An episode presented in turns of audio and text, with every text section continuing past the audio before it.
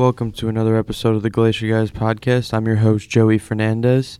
And this week I'm going to be riding solo, uh, just covering a few things. Uh, my co host, Omar Shalaby, was not able to be here today, but it's all good. Uh, we're going to keep it trucking along. And uh, today we're going to be talking about some White Sox and some Bulls, basically. Um, I mean, there's some Cubs I guess I might talk about a little bit, but let's just get straight into it. Um, I think the biggest story so far is that the Bulls. I mean, the Bulls might be back. I mean, if you really look at it, I think I think it's a series now. It's a one-one series, and I know me and Omar talked about it, and really we're saying that we were lucky to even win a game. But I mean, honestly, they almost stole game one. And even after really being down the whole game, they almost stole it. If it wasn't for an over the back call on Patrick Williams, so that wasn't called on Patrick Williams, that probably probably be looking at a way different series in general. But I mean, they played really well in game two. Also, I mean, they played. They went out and played their game. I mean, they were up by as much as 18 at some point. So it was really even not lucky, but it's almost a the Bulls almost really stole that game in convincing fashion in the first place. And then, not to mention that Khris Middleton got hurt also. So, the, this series is a lot different than a lot of people would have expected. I mean, it's a three versus a six, so it's not like the biggest upset in the world, but the Bucks are the defending champs. And when you look at the defending champs who didn't lose anyone, and they're only getting better really because they're getting more chemistry and stuff playing together longer. I mean, it's crazy. I uh, I'm I'm really impressed with the Bulls so far. I think DeMar DeRozan has really been the X factor so far, and other guys have really stepped up a lot with as far as Patrick Williams making some big plays, Alex Caruso making the gritty plays, Zach LaVine dropping 20 in Game Two, the Vooch having 24, I believe, making some really big shots by the way. So overall, I'm very impressed with the Bulls so far. I think I think they they they could possibly they could possibly make a big jump here. I mean, I see no reason why not. They they played very well. Um, some of the notable players, as far as plus minus goes, um, I mean, the only player that really had a huge plus minus was Vooch. I mean, it was only four though, so it was just a, a close game, and they pulled it out. So they they forced Giannis to only 53% shooting, which is pretty solid. I mean, he's usually way higher than that. He had 30, but from where he could be at in the 40s, the 50s range, I mean, you kind of take that. You kind of you you kind of the 30 and 17 is ridiculous. Don't get me wrong, but the impact that he had on the game wasn't as strong as you you would typically feel in, in a way.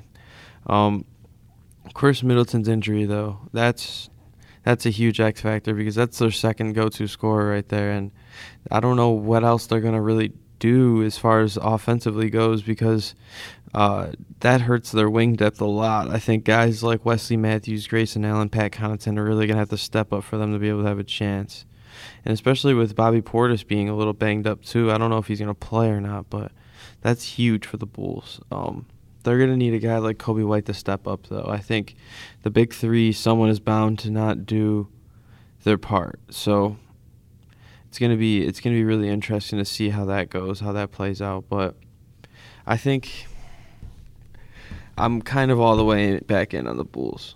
Honestly, I, I think I think they're going to win the series. I, I think it's going to be Bulls in six. I don't know. Uh, call me a homer. Call me what you want, but I, I think I'm feeling very confident in it, and I think it all is attributed to Khris Middleton's injury. I mean, it would be nice to beat the Bucks at full strength, but what can you do? You just gotta you gotta play who's out there. So, yeah. Um, besides that, around the NBA, uh, the Celtics are up 2-0 on the Nets. We both picked the Nets. I mean, the Celtics are just a, a well balanced team, and they've kind of shown it so far. They've they've done what they got to do as far as the Sixers versus Raptors, I mean the Sixers up 3-0. I think this is pretty obvious. I had this game in I had this either in a sweep or four or five games, so obviously no no surprise there. The Bulls and Bucks are probably the really most interesting series going right now. Um, you got the Timberwolves and Grizzlies, which is a lot closer than people think. Obviously, I think the Timberwolves are still going to win the series, even though they're down two one, just because I don't think the Grizzlies are battle tested yet, and I really, I really like the the Timberwolves roster and the way that they hold themselves. As far as the Jazz and Mavs go, the Dallas Dallas is up two one right now, and I really think they're just gonna run away with that series even without Luka. So I'm not very impressed by the Jazz so far. As far as the Warriors Nuggets, Warriors up 3-0, and I think that's pretty obvious that they're gonna win that series. Um, Heat and Hawks. Heat are just going to sweep that series most likely too. Uh, Trae Young has to put the whole team on his back if they even want a chance to steal a game, and I don't think that's going to happen anyway. So, and then next up we got the Suns and Pelicans. I mean, the Pelicans stole a game that's nice, but the Suns are going to win that in five, no doubt in my mind. But besides that, I think that's I think that's all the series. Um, nothing too noteworthy. I think Devin Booker's out for a couple weeks. That's pretty interesting to see where that takes everything. Because without Devin Booker, I think the Warriors are the best team in the West. So I'm pretty interested to see how that plays out. Um, moving on to baseball. I mean, the White Sox are just very unimpressive right now, but I think it is a string of bad luck, injuries, and just early season weather issues uh, slumps. I mean, it's a it's a various amount of things. But as far as the injuries go, AJ Pollock should be back today. Uh, not not a for sure thing, but he should be back. Lucas Giolito should be back Sunday, but of course, of course, Luis Robert gets hurt. Uh, Eloy's a little banged up. Moncada's still hurt. Joe Kelly's still hurt. Lance Lynn still hurt, so Ryan Burr still hurt. So there's uh there's a, quite a few guys that are banged up still. Uh, Josh Harrison also, but um, when you look at their their batted ball data, uh, you see that they have the highest ever exit uh, average exit velocity in the league. So you would expect the offense to turn around eventually, but it is yet to happen. So it's a little it's a little aggravating. It's a little annoying. Uh, the pitching staff's been okay. I mean, it's been better.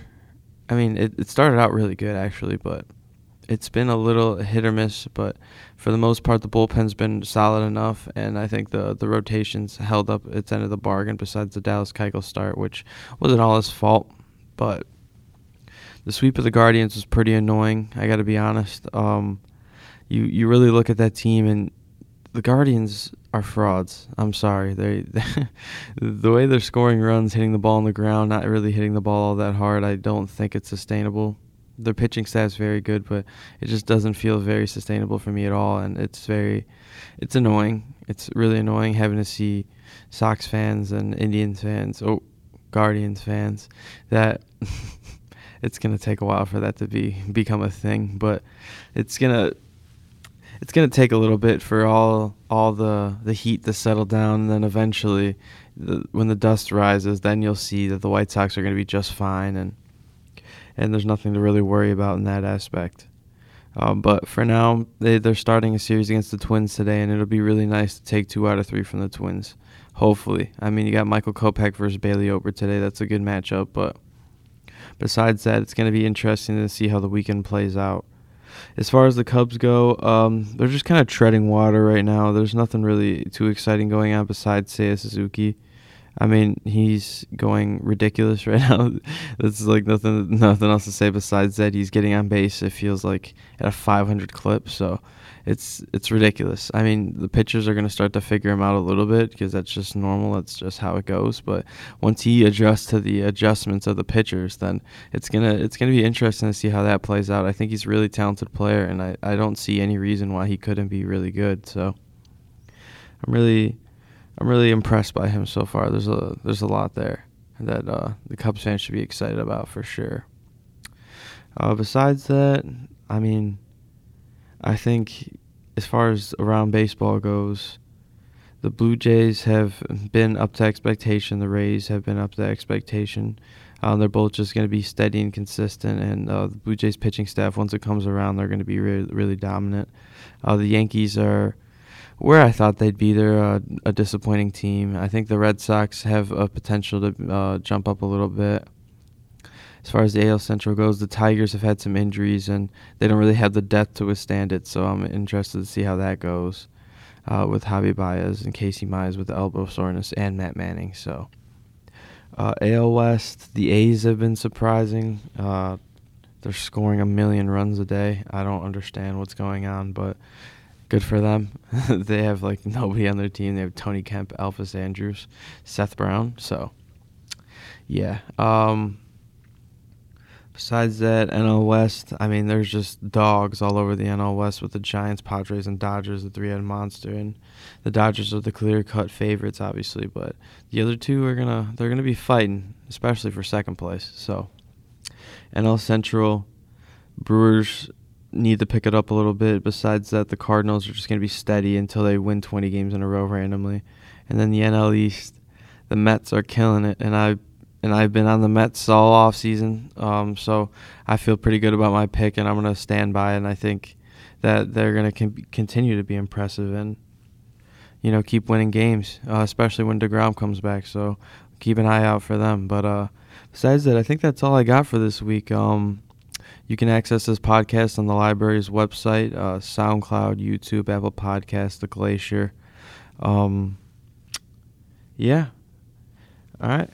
Well, I'll catch you next week. Peace.